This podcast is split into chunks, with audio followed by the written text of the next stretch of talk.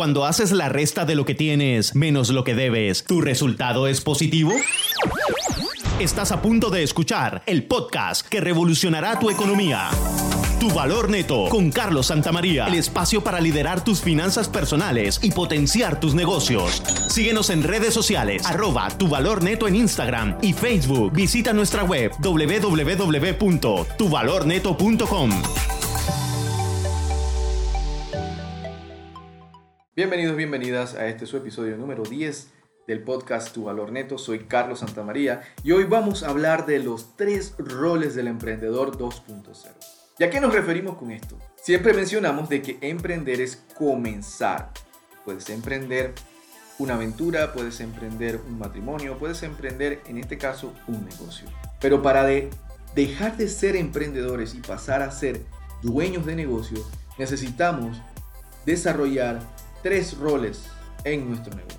¿Cuáles son estos roles? El rol técnico, el rol del visionario y el rol del administrador. El tema es que cuando comenzamos nuestro emprendimiento, en su mayoría empezamos con el rol técnico. Sí, sí, sí, el rol técnico.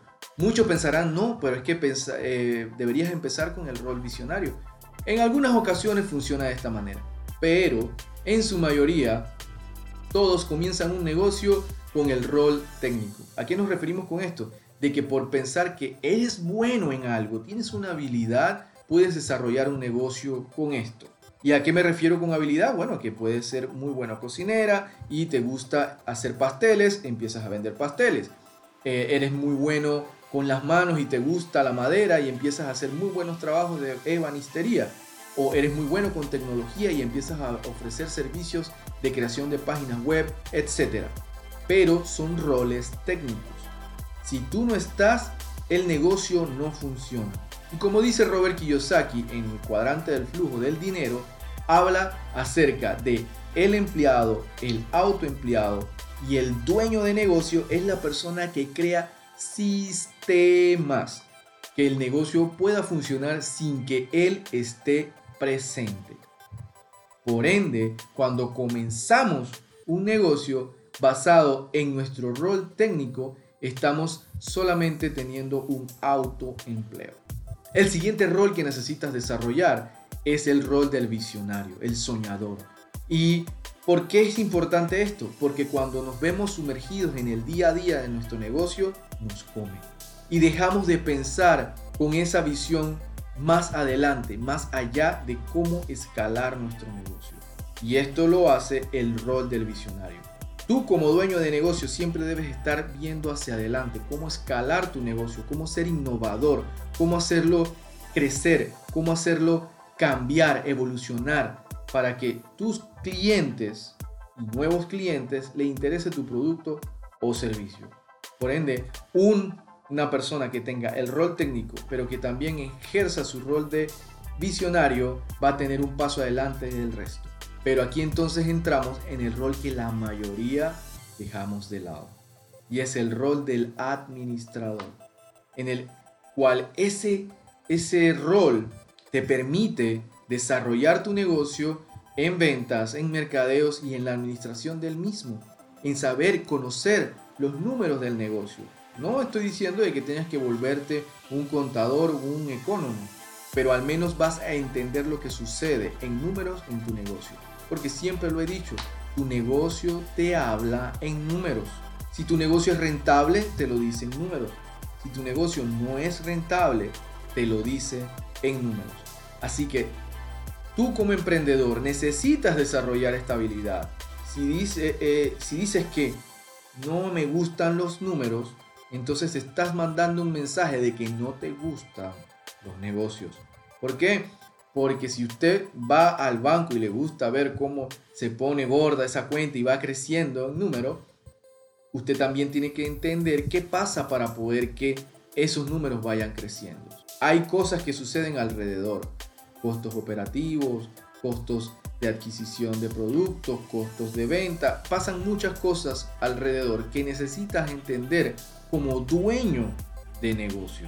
Por eso es importante desarrollar los tres roles a la vez para que dejemos de ser, ser emprendedores a dueños de negocio. En mi caso, muy personal, cuando teníamos una empresa de impresión publicitaria, eh, yo en particular empecé con mi rol de técnico, de querer adquirir todos los equipos, de tener todos los software, de tener todas las herramientas necesarias para poder ejecutar el trabajo. Que sí, era importante, pero no necesario para poder comenzar el negocio, tener todas las herramientas para poder comenzar.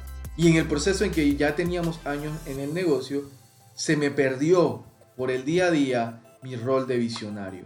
Y cuando tu rol de visionario se pierde, pierdes la visión del negocio. Y el negocio se estanca. ¿Por qué? Porque no puedes transmitir esa visión a tus colaboradores, a tus eh, inversionistas, a tus socios. Lo pierdes. Y en el rol del administrador, si no te enfocas en qué es lo que sucede en tu negocio en números, pierdes el norte de que puede que estés vendiendo mucho, pero tu rentabilidad es muy baja. Puede que no estés haciendo una muy buena gestión de cobro. Puedes estar vendiendo mucho, pero tus clientes no te pagan. Puedes estar generando pocas ventas porque no estás haciendo un marketing efectivo. Entonces, el dueño de negocio necesita involucrarse en estos aspectos de su negocio.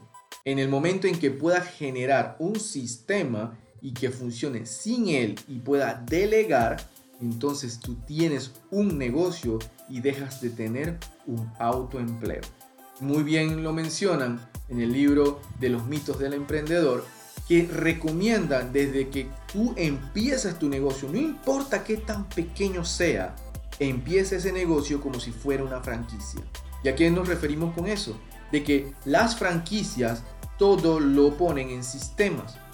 Las franquicias todos tienen procesos para que no importa quién es el que ejecute esa tarea, pueda ejecutarla de la misma forma. En el caso nuestro, cuando hacíamos impresiones publicitarias, habían pasos que hacer para poder que un producto quedara eh, de la misma forma, llámese temperatura, ajustes de presión, etcétera, en la parte técnica. Si yo no estaba, muchas veces funcionaban mal ciertas cosas. Cuando empezamos a hacer pruebas y dejarlo por escrito, la persona que estaba desarrollando la tarea hacía el trabajo exactamente igual en todas las veces que tocaba hacer ese mismo trabajo. Crear sistema funciona.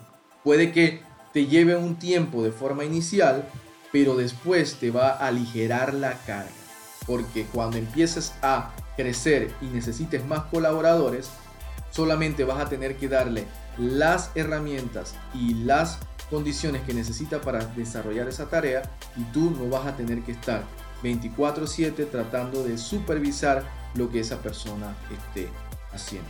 Así que lo importante aquí es ejercita desarrolla estas tres habilidades y roles del emprendedor, visionario, técnico y administrador. Y como un tip adicional, no importa qué tan pequeño sea tu negocio, piensa en que fuera una franquicia. Estandariza todos los procesos para poder que en el momento en que tú decidas poder ejecutar otra tarea, tu negocio no dependa 100% de ti.